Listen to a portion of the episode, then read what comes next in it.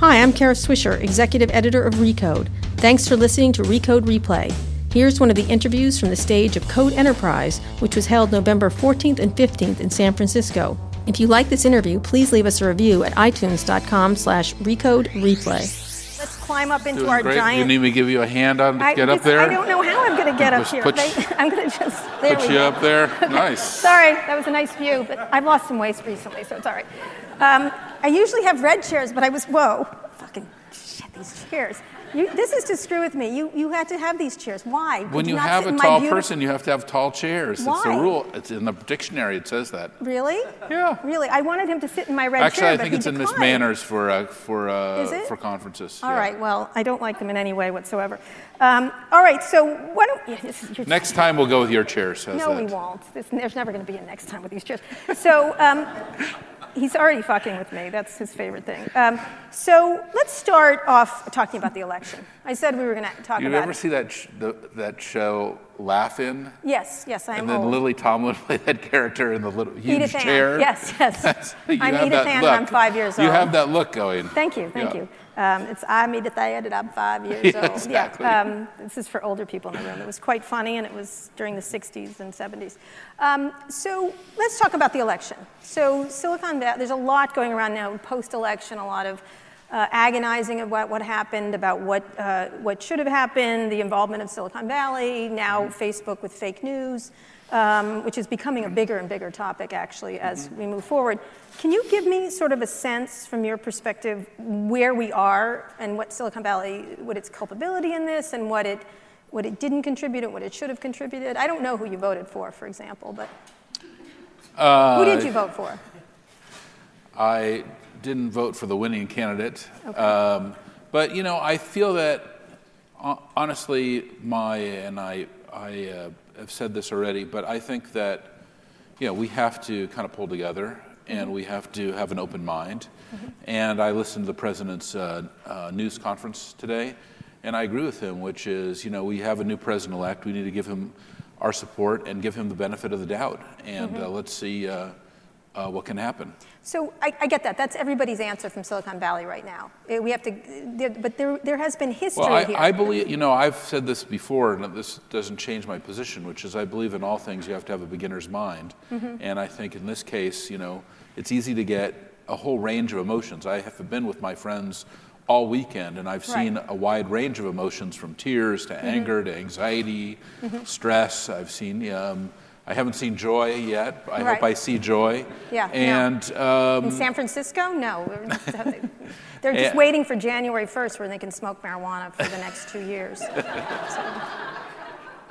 well, that's my plan. I'm sorry. Go ahead.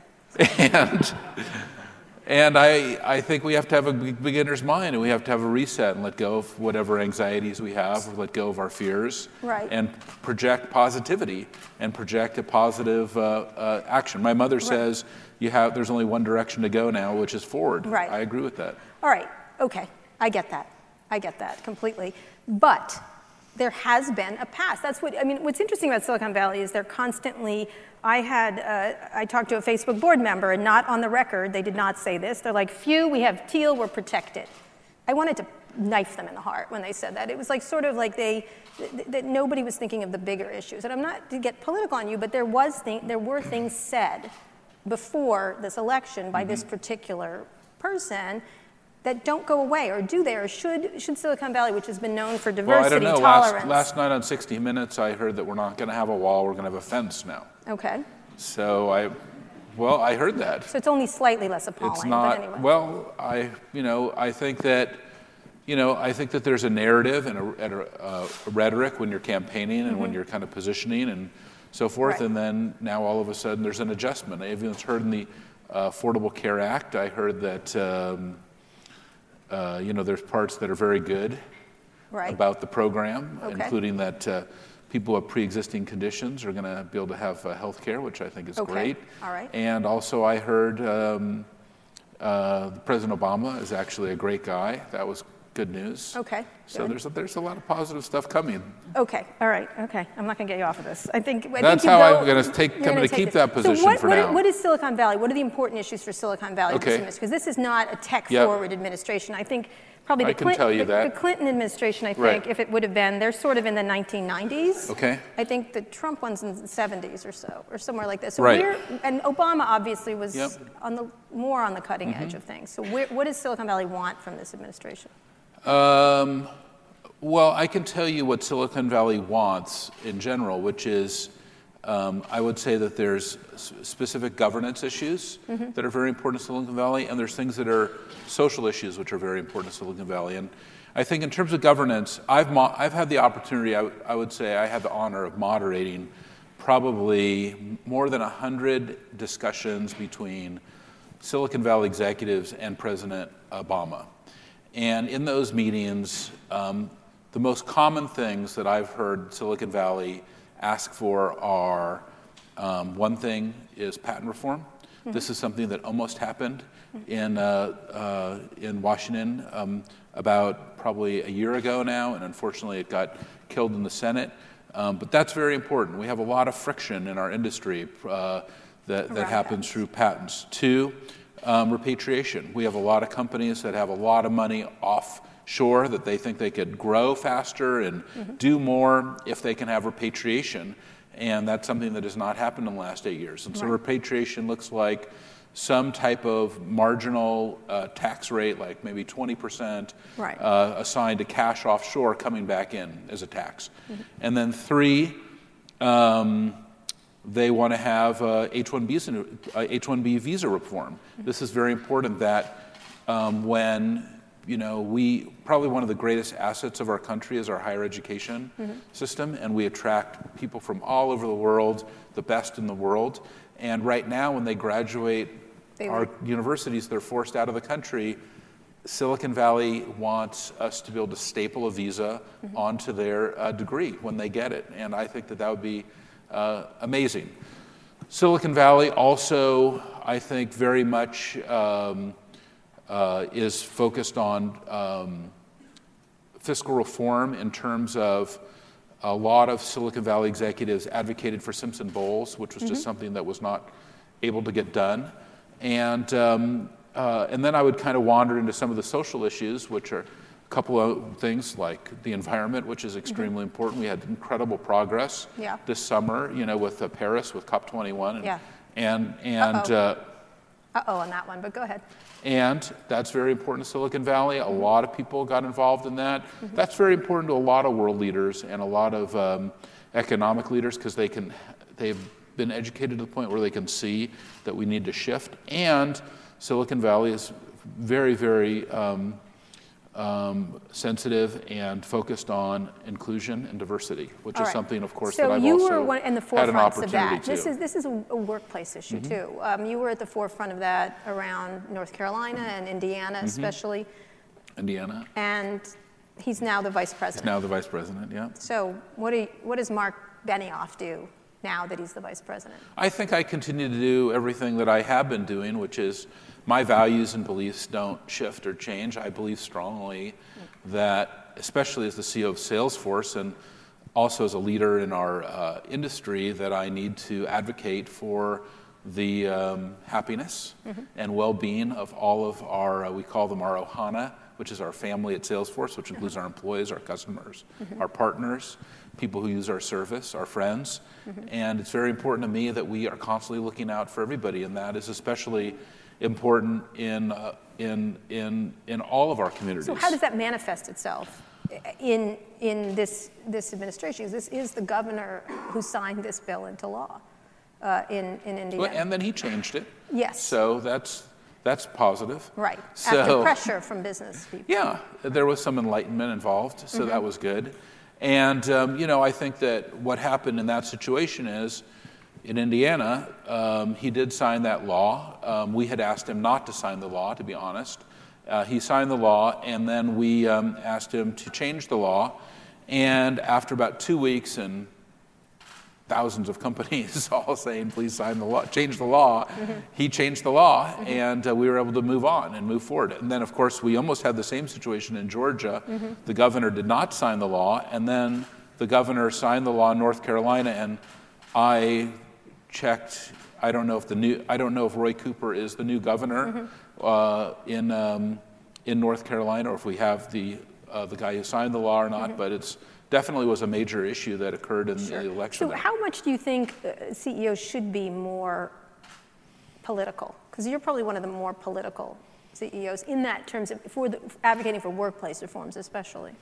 I, I don't know. I don't think CEOs should be political. I think that what CEOs should do is understand that employees and customers and uh, consumers have a choice for the products and brands um, that they do business with, and that they therefore represent those people who are their um, customers and employees and stockholders, even, and share, all, all their stakeholders. And I think that we're kind of shifting from, and I see this with the most avant-garde CEOs, mm-hmm. we're shifting from CEOs who are all about shareholders mm-hmm. and the criticality of share that it's all about the shareholder, mm-hmm. and I think that it's all about the stakeholder. Mm-hmm. And if you don't have a broader view into everything that's going on, um, then you don't really looking at all of your stakeholders. And I, that's what I'm trying to do. I'm trying to shift my own thinking so that I'm thinking about all of our, all of our, um, all of our Ohana. But not being uh, uh okay. I'm going to let you go with the Ohana thing. Thank you. Um,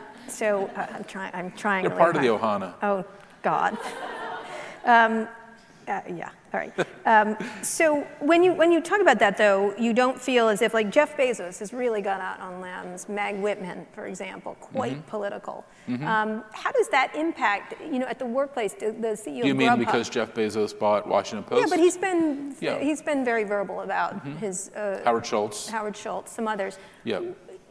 It, does the modern workplace require that to have a point of view, or or is it more like we're not going to say anything. No, I think you have. Which I think is sort of the Facebook. Not only do I think you should have a point of view, I think you should be clear mm-hmm. uh, on what your point of view is. Because, like I said, I think that people have a choice, and I think that you have to be clear about what your company stands for, what's important to you, what your actions are.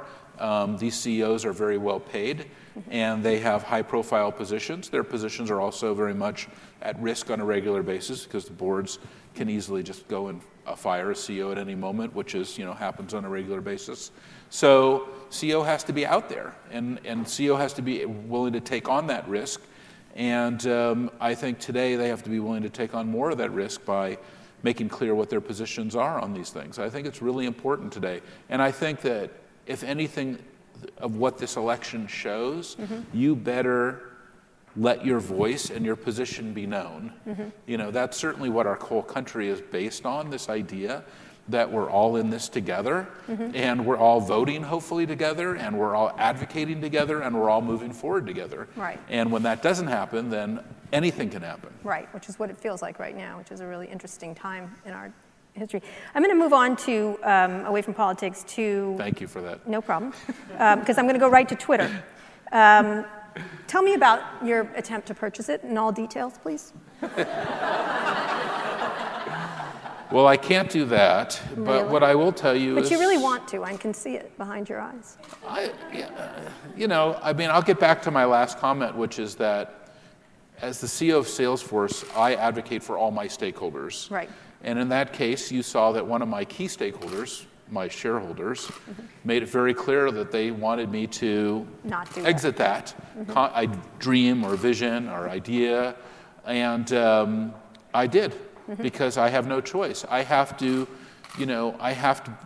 If I am anything, I have to be able to listen Right. And I and if I wasn't listening, then I wouldn't really be right. the so a lot of CEOs leader that I'm trying right. to be. But a lot of CEOs don't listen and move forward with things that may be unpopular. Right. So can you talk about the vision of what you were trying to do? I know he showed me before all his talking points, which I, that's why I love Marc. He goes, "Look what I'm not supposed to say." Um, and one of them was, don't say we tried to buy it. You already said it, like we thought about buying it. Yeah, so we should just move forward. That's my point. Everybody understands that you tried to, but what was the idea? Because I, I, never understood it. Peter Kafka and I spent hours trying to figure it out, why you wanted to do that.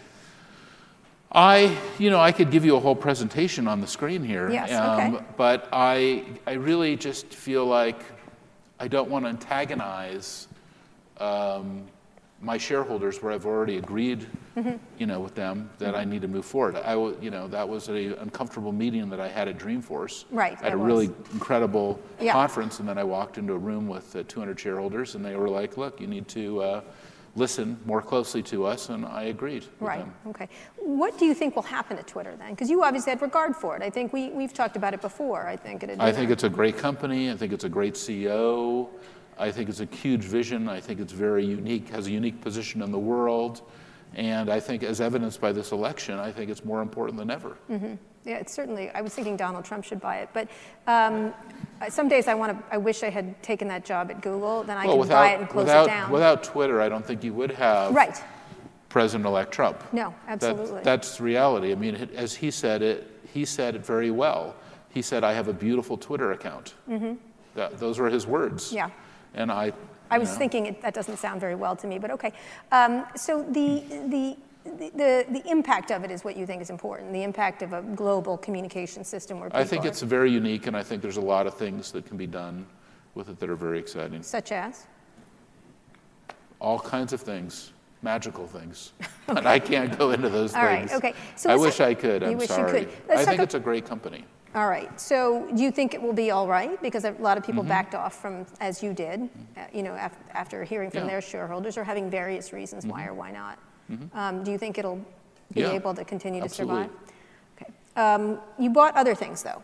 Quip. Yes. You bought Quip, um, Demandware. Yes, we've bought quite a few companies. Uh, we've bought about almost, I think, almost 40 companies, Mm-hmm. and we've bought quite a few companies this year. Right. And this year, something happened, and uh, CEOs wanted to sell their companies. And that doesn't happen very often. Mm-hmm. Right. And you What have to kind of, I don't really know. Mm-hmm. Um, I think it's something in the funding environment, actually. I think that, I know because I still get a lot of emails from CEOs who want to sell their companies. And I think there's a lot of companies that are out there that are for sale. I think we're lucky that we were able to pick up, I think, some of the very best companies, uh, certainly in our area. I think there's also other amazing companies that are for sale and that are available. And for whatever reason, um, CEOs want to sell now. I don't really know why they do. I think, you know, I've said this publicly before. I feel that we're going to go into a growth uh, phase of our economy. I'm a little bit contrarian in this mode that I feel that 2017 will be a good year uh, for the world and that we will go forward economically, that we're kind of at the end of the 2008 um, cycle. This is what I think. I'm not aligned with, uh, you know, Most global, economists, with yeah. most global economic thinkers Right. on that, but I feel like we've burned off a lot of the um, baggage of 2008, which is, was very difficult for the global economy, and we're kind of moving into this new world. All right. Um, I think that it's unfortunate that we haven't been able to move into this new world faster, Mm-hmm. but because 2008 was so horrific economically and damaged so many uh, uh, financial uh, components of the global system that we haven't been able to like shake it. So what Quip? Why? Why did you do that? Well, I mean, this is a great example where, you know, um, I've known Bret for five or six This is Bret years. Taylor. Bret Taylor's an incredible person, you know that. Mm-hmm. Uh, he was at Google, he was the CTO of Facebook, and then about four years ago, uh, he started this company. And I remember exactly when he started the company because we have dinner once a month with each other. And I'm like, what are you doing? Oh, I can't tell you. I can't tell you. What are you doing? Finally, about a year later, he's like, oh, well, I'm going into enterprise software. I'm like, oh, geez, this is going to be amazing. What's going to happen? Mm-hmm. And then when I saw the product, which was about three years ago, I, or maybe, yeah, about three years ago, I'm like, well, this is amazing. You know, this would be incredible. And he's like, no, we're going to be independent for a long time. Mm-hmm. And I'm like, okay, that's fine. You, whatever you want to do. You know, I'm a huge fan of him. And Kevin also. I don't know if you've met Kevin Gibbs, his co founder, incredible. And Kevin, of course, has an incredible lineage with Google and App Engine. Bret has an incredible lineage at Google, but also in, in, in Facebook. And um, all of a sudden, I was talking to Bret and uh, this summer, and he said, "Look, I think we might want to sell the company to you." And what had happened was, is we had been talking, and he had been working with our new Lightning um, framework. We have a brand new, incredible platform on uh, that's integrated into Salesforce called Lightning. and our customers have been really loving it, and our partners too. And he had been using it, and he had built a lightning control with, for Quip. And we had been talking about that and how exciting that was.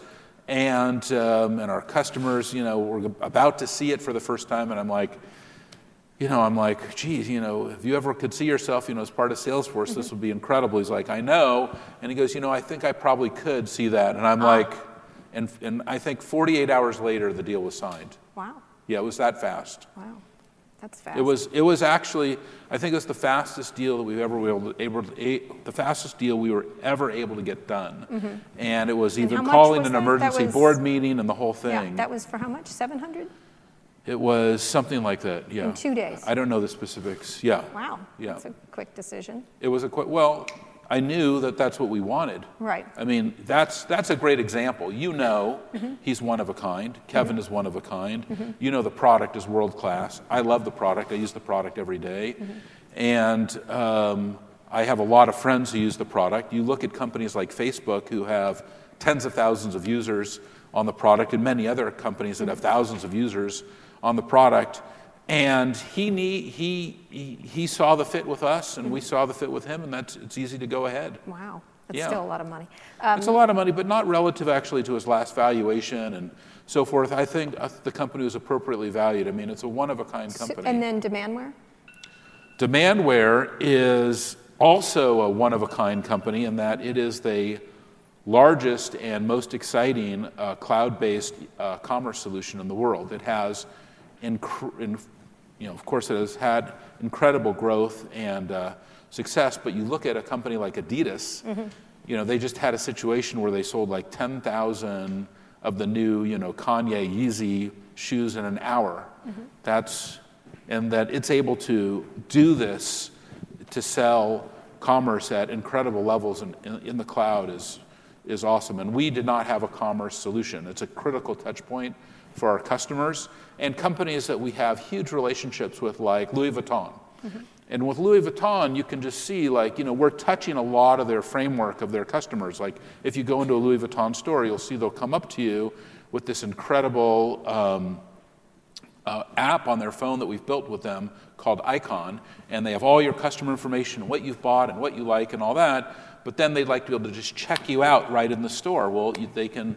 Um, do that, you know, uh, uh, with Demandware now. Right. So that's really so cool. So what else are you looking at? What are the other kinds of companies that you, you think is important? Well, if you're I, assuming right. you're the buyer, mm-hmm. right? And then we're going to talk about you being bought too, about what happened with Microsoft. Okay. But um, what other kind of things do you think are important? Because you, you're, you're doing mm-hmm. commerce, you have over here, you have Quip, you've got yeah. there, you've, you've morphed beyond your original core business. Well, uh, the way we look at our core is, is that what Salesforce is positioned in the industry okay, is the company that helps you to connect with your customers in new ways. Mm-hmm. So you're a company like Adidas or Louis Vuitton or a company like Cisco or whoever, pick your company, and we say, okay, now let's look at the framework of how you're connecting with your customer, because the front, the front office is really the new back office. Mm-hmm. So, what are you doing in sales and service and marketing and communities and analytics and building apps and commerce and IoT? all these customer touch points, how can we give you a single view of that customer? So that you can say, yes, this is our customer, and wham, here it is. Here's everything about this customer. Mm-hmm. And that's what, all of, that's what all of our customers want so badly. And so when we look at frameworks um, uh, for acquisitions, we're really looking at it in that way, saying, yeah, okay, oh, Demandware is here, commerce, okay, that fits. Mm-hmm. And we have a very kind of thoughtful, mindful approach to acquisitions. So, what are you actually missing? What do you feel like you aren't, what touch point aren't you touching? I think there's probably a lot of touch points that we're not touching. I think there's a lot of ways that companies connect with their customers that we're not in. Um, that said, no one is selling more, you know, CRM or this customer relationship management or mm-hmm. customer service uh, and systems than we are. We're the, so you know, we're the largest missing? of those companies. What are you missing? Well, I think you know some of the companies that I've gone for that I haven't mm-hmm. bought. So. Yeah. name, a few, name a few areas. You don't have to tell me. Well,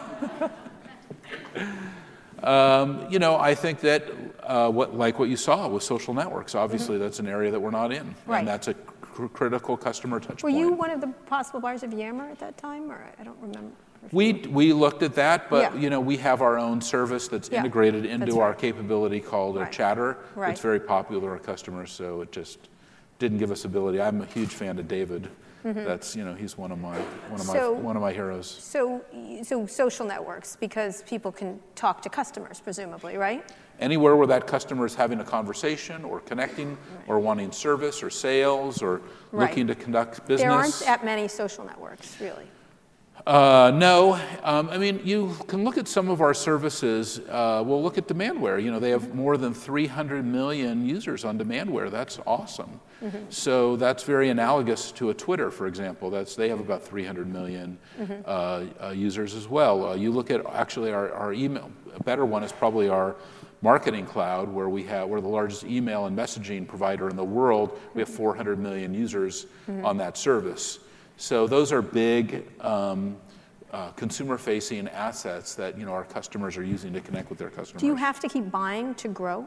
Is that something? no, our core is so strong, you know, that um, you know we're the fastest growing of the top 10, and you can see in our second quarter results that you know we really um, uh, continue to have you know that kind of strong double-digit growth. So that was very exciting, and um, um, uh, I.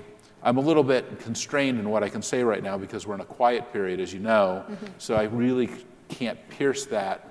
Um, but I was very happy with how, how we did in the second quarter. So, talk a little bit about you as a possible acquisition target. Um, did, did, my, did you have serious discussions with Microsoft? I, well, I'm yeah. going to take away serious discussions What's with that? Microsoft because you always, you CEOs always parse something if I say it. When word. came in um, and the chairmanship changed with John Thompson, John has been a friend of mine for two decades or more. Uh, actually, since 80, This is the chairman of Microsoft. yeah, 95, since 95. And um, when he was at IBM running OS2.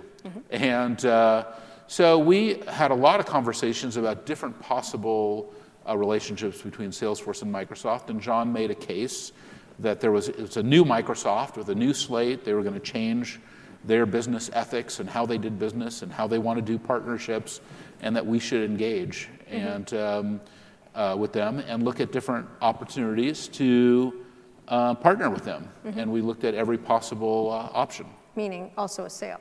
And why did you not do that? Um, I think that what we started to find was that, I mean, there was one really very pivotal meeting I could tell you about that really changed everything.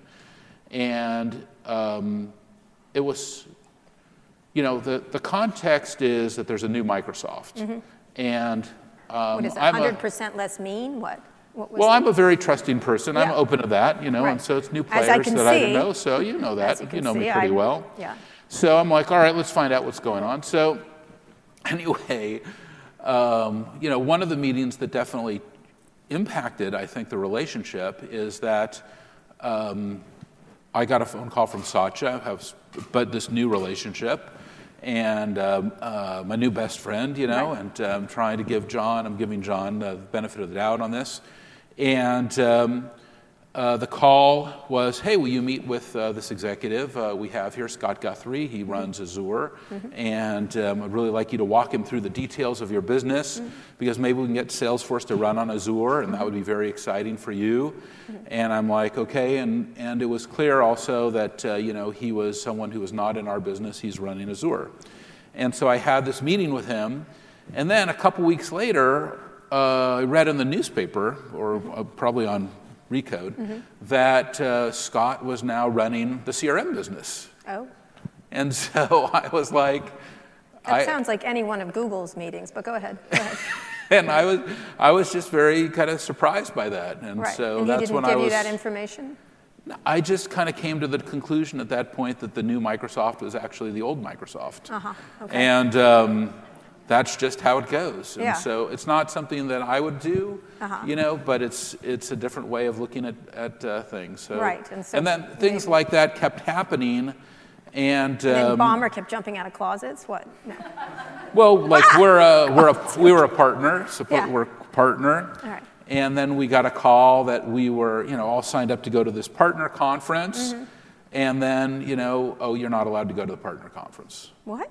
They Yeah. disinvited you? They disinvited us. Yeah. And just a lot of little things like this started stacking up. And then I think when we kind of put it all together, I'm like, I don't, don't feel like this is exactly the new Microsoft that we were looking for. Okay, so no purchase So- now. Then you fast forward, you compete. So And, and the reality is, I'm also looking at, you know, we look at the end of the day, and you know this, is that Salesforce is a special company. I mm-hmm. feel like we have done a great job over the last uh, 17 years. You know, we started in 99.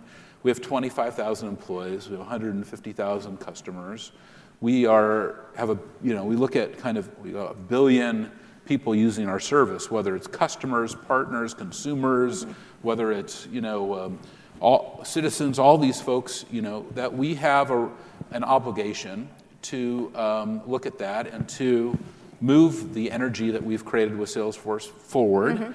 And um, I am I'm I am. Um, looking at that with a res- level of responsibility. I think you know that. And I kind of to your questions, Well, I- that I, feel like Salesforce does have a kind of a, a role to play, and that um, it's it, it it's that you it didn't want to to get bought. I, I would have enjoyed seeing you as a Microsoft executive because it would provide me endless amusement and stories. But Thank um, you. But Well, the- but uh, and, and I hate to take that away from you. I know, but that's all right. You'll do something else ridiculous at some point. Um, so That's uh, probably true. It's probably true. I always so, do. uh, talk a little bit about the LinkedIn acquisition. You were looking at that also. Mm-hmm. Yes. Um, how serious was that from your point of view? Uh, I like that asset. I think that's a great asset. I Mm-hmm. really like their, I've said this uh, before, I really like their uh, financial architecture. Mm-hmm. Um, some of the things that they've done, uh, I like their, I liked their balance sheet Mm-hmm. a lot, and I thought it was really undervalued. And the reason why is you saw in January they had an equity event and their Yeah. equity got cut in half. Right. And that's when, you know, we said, oh, wow, that's something we have to go look at. And others went and looked at that as well. Right. And it didn't improve, even though their results improved the next quarter, which was interesting. Um, did you, how close were you to doing that, or did Microsoft just swoop in there and grab it for that price? Were you in? in Well, the- if in you read through the proxy, you'd Yeah, know we were extremely close. Yeah. Yeah. And what? But you have to understand that that was a lot of money for a company For your uh, size, for yeah. a company our size. Yeah. But you were willing to pay that for to acquire that. Well, I thought that was a great deal for our shareholders. Uh-huh. And um, but I didn't uh, have that opportunity to. Uh, So now you're now them. you're opposing it. Can you explain that for? Well, yeah, you know what happened was that executive I met before, Scott Guthrie, Right. he um, uh, ended up uh, part of this, Uh-huh. and um, he, and you know, it's not something that we had even really thought about, but all of a sudden, uh, he was at a Deutsche Bank conference, Mm-hmm. and he started talking about how he was going to use LinkedIn, and what he Mm-hmm. said was he was going to wind the LinkedIn data with their CRM data, with their productivity data, with all the other data streams that Microsoft has, especially proprietary data streams, to create what he said at Deutsche Bank, which was essentially a barrier to entry for other players um, in product business productivity, where they have a monopoly, or in other markets. And I was uh, surprised about This that. is with Office and other to work with Yeah. them. And I was surprised at that, and that's kind of their vision. You can read the transcript; it's all very clear, Mm-hmm. and uh, he makes it he makes it inordinately clear, and uh, so uh, you know that was just something we said, "Whoa, you know, that sounds like that's illegal, actually." Right. Like, why is Scott? Why would Scott Guthrie want to Yeah. go and do that? Right, yeah. And then uh, Satya, we have the new Microsoft here with Yeah. Satya. I don't They have been down that road before. Well, yeah, there's this is well, you have to like you know look. Let's give them the benefit of the doubt, as long as we're giving everyone the benefit of the doubt. I feel we- they I feel we shouldn't give anybody the benefit. of the they are the, they were the middle managers Right.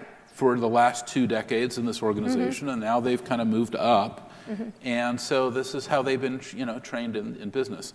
But I think that uh, specifically to this point, that um, not just us, but you know, I think uh, dozens of other software companies have seen that transcript So now and what do you also imagine said. happening at this point? You're not going to stop this thing, or are you? Well, I don't know what's going to happen, but what I certainly do hope, because you know the FTC uh, uh, didn't look at this, but the European Mm-hmm. Yes. um, regulators are looking at this. Yeah, I talked to Margrethe Vestager about it. But go ahead. Oh, okay, well, there you go. I mean, she is the person who is Yeah. really looking at this, and Yeah. she needs to make a decision um, on uh, what does this mean for the ability for companies to trade in data. Mm-hmm. We've seen that companies um, are acquiring companies to potentially create proprietary data data, streams to create barriers of competition.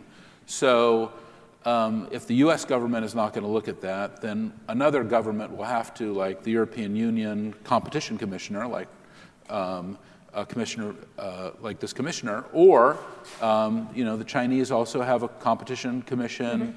The- Why isn't the forth. U.S. as aggressive in this? They sort of passed on a lot of these investigations. Yeah, I don't know actually. I don't really know. Did you press them, the FTC and others? Uh, probably not. I'd probably, we were probably not as on top of it as we could have been, and then all of a sudden we were, and I think we've tried to surface it. I think, you know, Richard Waters, I think, wrote a really good article in the FT recently on it. I think there's been a number of other really excellent um, editorials on it, but it's this idea that you're going to buy a company to create a barrier to entry. That is just something that is a little bit foreign to me. Is that dangerous to your business?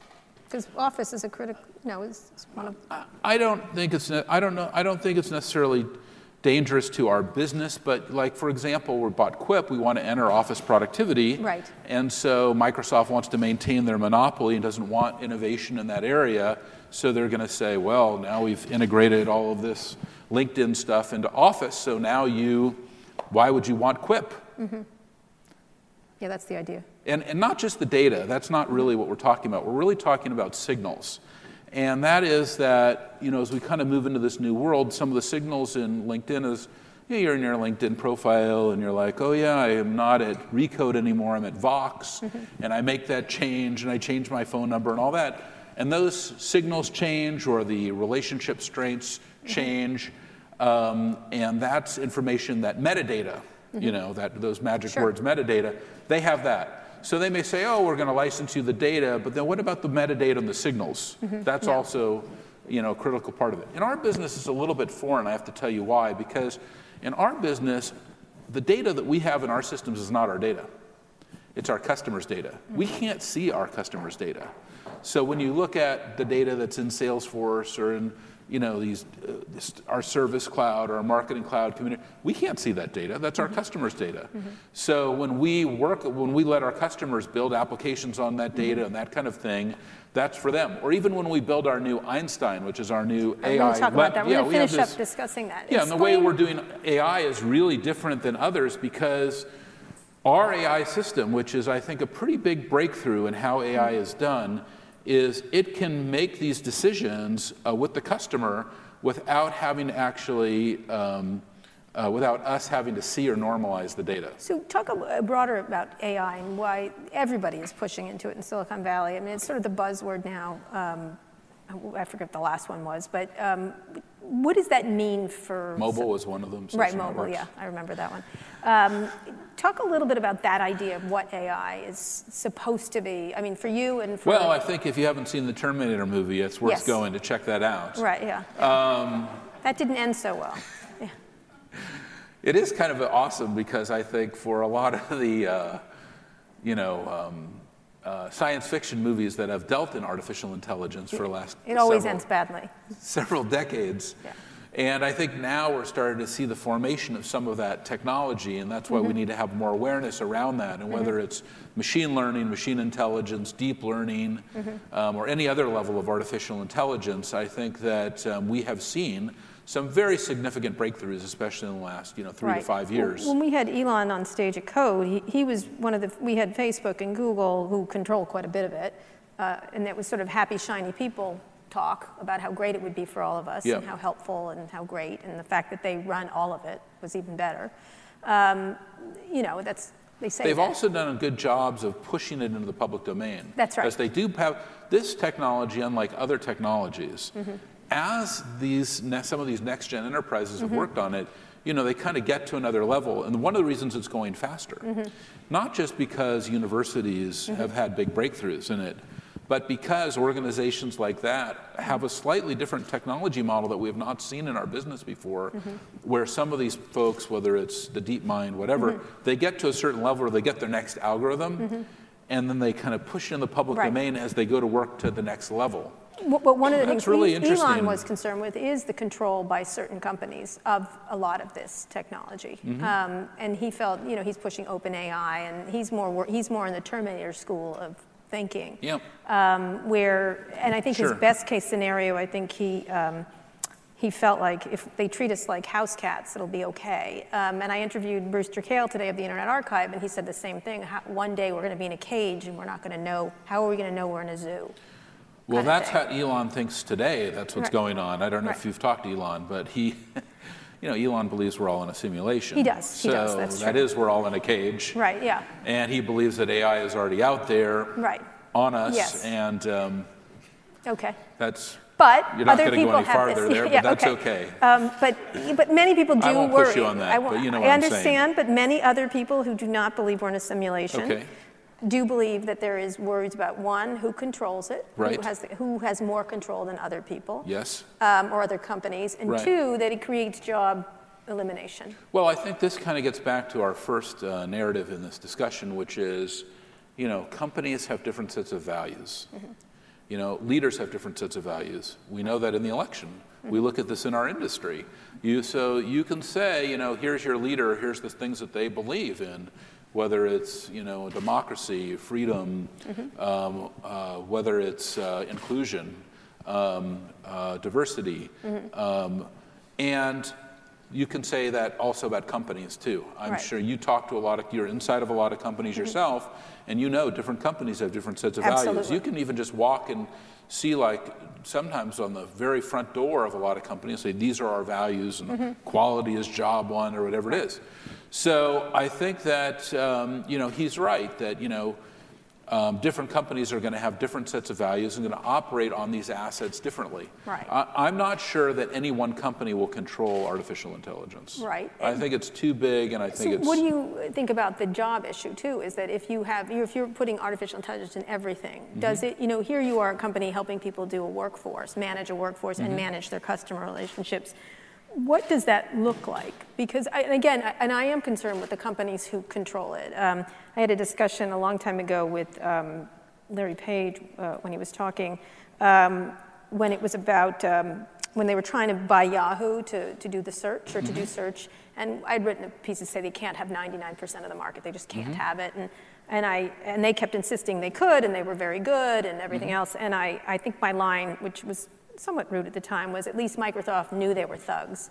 Um, when they were doing monopolistic practices, and he called up and he said, "That's very mean," um, you know, kind of stuff. And I said, "Well, you know, how do I know that you are good? Like, how do I know that you will do the right? Well, I'm a good person. And I was like, yeah, but what about the next owner of Google and the next owner? You know, Right. who runs it? And so when I think about AI, I do wonder how how we manage that and how quickly it moves into other things that we have I think that those are all the right questions. So, talk about whether AI, where you got, where you see AI in your company. What does it do? Does it replace jobs? Does it make things easier? Does it? What does it do? I think that you know it will help our uh, customers and our and our users be more effective in their Mm-hmm. jobs. I think that will be the first step. I think that's all we can actually see at this point. Meaning what? How? If, give me an example of that. Oh well, I think you know take an example of uh, a, uh salesperson who's working on making a sale and they are um, they f- uh, forget to return an email of um, you know one of their key decision makers. You know that decision maker is listed in their database and all the meetings they've had and discussion and their discussion notes, and then all of a sudden this kind of assistant Einstein says to them, "Hey, you didn't re- email that guy back. Why don't Why didn't you do that?" So benign or things like maybe that. you should yeah or maybe you should you know set up a call with this person to be more effective or prioritize um, your day based Mm-hmm. on you know what you're working on do you think it will? you see that kind of like Yeah. in google now Yeah. for example Do you see it replacing jobs? Do you think it's because again, this? i think that it probably will replace certain jobs Mm-hmm. and technology over time has replaced certain jobs Mm-hmm. so i think we can assume that ai will replace certain jobs but ai is not going to replace all jobs which ones? Well, I think that you can see that in in um, uh, uh, in position. I mean, we can go through a, a, every industry, mm-hmm. but I think in a lot of areas where um, there might be uh, technology that could be um, augmented to replace manual labor or mm-hmm. manual or specific manual tasks. Mm-hmm. But it could it could go it could go it could go quite the distance. And does Silicon Valley have a responsibility to understand these implications? Because right now, even with this election, they don't want to take responsibility. Well, I don't agree with that. Really? No. Well, you're wrong. Um, I mean, I we are like not at all responsible my, for fake news. Well, I think they're okay. Come that's on. one executive made that statement, right? And so that's hand waving, and mm-hmm. I think that that probably was wrong. Mm-hmm. So I do think that you know, responsibility, this is an area that I'm interested mm-hmm. in. And I think that, for example, Silicon Valley leaders, the leaders in this room, me mm-hmm. and you, you know how I feel, mm-hmm. which is that all of us have to take some level of personal action responsibility. Mm-hmm. I think that for me, one of the things that I, you know, I'll tell you like one thing that I'm really excited about. So mm-hmm. on Wednesday, it's going to be, uh, this is, we're really going to go off subject for a 2nd mm-hmm. On Wednesday, it's going to be Prematurity Day uh, in the world, Global oh. Prematurity Day and it's really to bring awareness around premature birth. And I'm really focused on children, all levels of children's health, the children's mm-hmm. hospitals, right. uh, different types of different types of diseases associated with kids, Zika. And I've been f- funding with uh, uh, uh, uh Gates Foundation um, an idea that came out of an article that I read by Atul Gawande called on slow ideas, which is that there isn't any kind of centralized support on premature birth. When I read that, I just feel inherently in myself I have a level of responsibility to act on that. Mm-hmm. And we funded this effort at UCSF, and we've you know, been able now be able to create a predictive model around mm-hmm. um, premature birth. There's going to be this incredible new $30 test to be able to you know, see if the, mm-hmm. the, you know, this child is coming prematurely or not. And I kind of connect those things together where it's like people who are given this responsibility, they do. They, they have this obligation. You're unusual, to kind of, you say? You're no, I don't think I am. I think more and more I see, like mm-hmm. even in our 111 model, which was unique when we started mm-hmm. in 1999, but now we have more than a thousand companies mm-hmm. that are doing that. And I think that, you know, in the case of this effort, I had the vision, and then I could see that we could have an impact on premature birth. I felt that way about when I started Salesforce. Mm-hmm. All of a sudden, I realized that same intuition that I had here that I could connect with um, some feeling that could turn into reality, I'm going to act on that. And I, so, I, also feel that way about our public schools, you know, right. that we have to and all get involved. And the city of San Francisco. We are seeing really good success in our SFUSD, and it's because of a number of leaders getting involved in the schools. And you've gotten and more people involved. Oh, yeah, and it's exciting. So, and you can see it empirically. That's what's cool. And we so, need to go work on Oakland next ending, because we have some questions from the audience, um, if we have some questions from the audience, um, are, would, would you, you, you do a lot of public things, you give a lot of money away and, and stuff like that.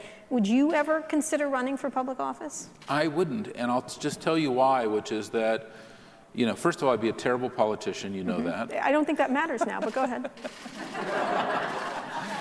And I'm backing you for mayor, that so I don't true. want to interfere. I, am feeling, you know, I'm feeling I wanna governor now. I'm i want to have, I want to have my clear support. Um, but why not? I why think not 2020 could be good for you. Uh, you governor or no? Go against poor Gavin Newsom. Yeah. Oh, no, no. Governor's so 18. 18. You're right. Right. Yeah. You know, 2020 um, is the next presidential it just, it run. feels like people who are rude and tell it like it is have a lot of success. So you and I should win everything. Um, but um, but you, what, you don't you. want to run for office at all. I'd rather not. Yeah, because. You don't feel that. Uh, I think I'm, very, I'm more effective in what I'm doing. In what you're doing now. What you're doing. All right, Marc Benioff, thank you. So, questions? questions? Right here. Got a um, mic. Where's the mic? It's right here. Questions from the audience? Please ask. Come on, someone. Question? Question? Nobody has a question. I'm also happy just to go home, so that's fine. Yeah. okay, do you want to go over here? Oh, go ahead. Just go ahead. I'll repeat it. Um, but I'm wondering what your thoughts are on uh, the plan from some people in the tech industry to actually exit the country in California, the Cal exit. Yeah. Oh, good question. Cal Cal exit. He's asking about what, about yeah. the plan for Cal exit. Calexit. Yeah. I think that that it's silly. I mean, I think you know. Here's what I look at. I first of all, I'm a native San Franciscan. I was born a few blocks from this building. Long time. Your family's been here a long time. I went to public schools, and I um, love California. I love San Francisco. I also love being an American. You know, um, I you know re-registered my party affiliation about nine years ago, mm-hmm. and or a decade ago, and I'm not a Republican or a Democrat. I just view myself as an American, mm-hmm. and I want the ability to just support America. Mm-hmm. And also, you know, when I travel the world and I get to meet with other business leaders, I've also had the opportunity to meet many incredible world leaders, um, the heads of you know mo most of the significant nations. I've had an opportunity to talk to, Yeah. like we're talking. And You have I- gurus and shamans. and I have a spiritual he's in- side, too. He's invited me to meditate with him many I would times. love you for you to come and do some of that. That is but, never going to happen. but I'll tell you that I love America. I love what Mm-hmm. we stand for. I love that we are about the pursuit of happiness Mm-hmm. and freedom. And I love that we have a democratic system. I love that we can all vote Mm-hmm. and that we can choose a president. And we're not going to always like the president that we are- choose for, but good news, there's another election coming. Mm-hmm. And for people who don't vote, however, or who don't get involved or who don't advocate for their position, Right. um, then that's not American. I think what America is all about is we all get motivated, excited. Uh, maybe we tra- channel our frustration into motivation, and then we go create what we want in our lives. And that's that's what's and that's what San Francisco is about, by the way. San Francisco is the most avant-garde city in. Uh, the United States, you look at the summer of love, you look at the things that have come out of San Francisco. I could go through the list if you're interested. Since you're going to be mayor, I should probably educate you. I'm aware of it. I'm aware. I actually, you know, we just kind of, my grandfather was a supervisor here for many years, and there was a, a book actually just published this his book uh, just published this week on the history of BART, which it was Oh. his idea to come up with BART, and he had a little sheriff's kind of badge as a San Francisco supervisor on it, and um, you know, I kind of look back at that and conversations that I had with him, and just you know, his visions for a greater San Francisco.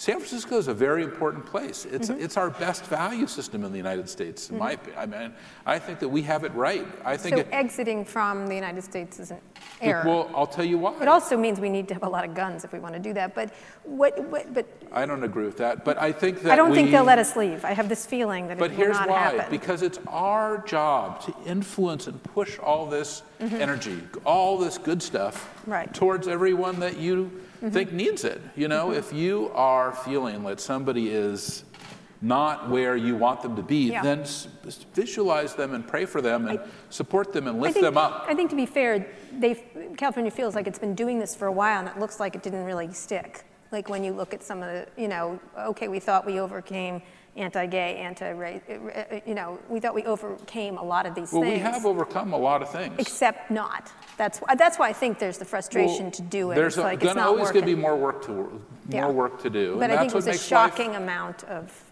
I for a lot this of is- people. I look. I think life would be really boring if there were no challenges. Okay. So, and I think it's good I'm just saying that's where it- that's where it comes to from. work on There- things. That's where it comes from because it felt like there was changes in gay rights and everything, and There all of a have sudden, been changes in gay Yet, rights. and yet it feels boom right there. I understand. So that's what I think. I I think that's where it comes from. Well, I think that but we're you don't think we go- should exit. No, I don't think we should exit. I think we should fight harder. I think we should make it clear what we believe in. We should take individual action. We should all have a personal um, thing that we're working on. You don't have to work on all the things I'm working on. I have a mm-hmm. long list of things I could go through. Mm-hmm. Um, I want to take every homeless child off of the streets of San Francisco. That really bothers me. I want to fix Zika. I want to. I mean, I have a lot of crazy things I want to mm-hmm. do, but everyone should work on one thing. If you could work on one thing, if everybody did one thing, then I guarantee you that we will make the world better and things will improve. And San Francisco is a place where a lot of people do a lot of really good work. And that's inspired me. Those people inspired me to do these things. Right. And that's what I want to do. So you're staying in the United States. I'm States. staying. Right. I'll circle back to, um, Quentin is leaving though. So goodbye, Quentin. oh, okay. I love it. Quentin is staying too. Good. just- We need you, Quentin. they're, they're leaning towards Giuliani for Secretary of State, so at this point, it's like, no one cannot have a conflict in this cabinet. Right. Okay.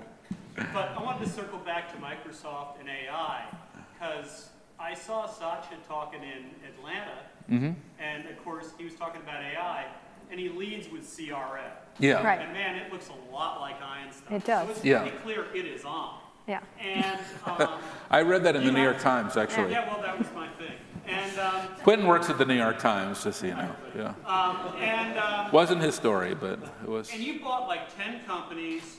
Yeah. Some of them have big databases like Krux and Demandware. Yeah. No, we didn't do mention Krux. AI, and you got Bret in there as kind of an architect to string all this together. They've got like years of doing Bing and search and tons of databases. Uh-huh. Sure do. Handicap for me how this is going to work out as dispassionately as you can. It feels as if Quentin's Yeah. a little worried for you. Uh, well, I mean, I think that, you know, when I look back, um, when I started Salesforce 17 years ago, um, I can't remember if we had that same conversation or not, but it was close.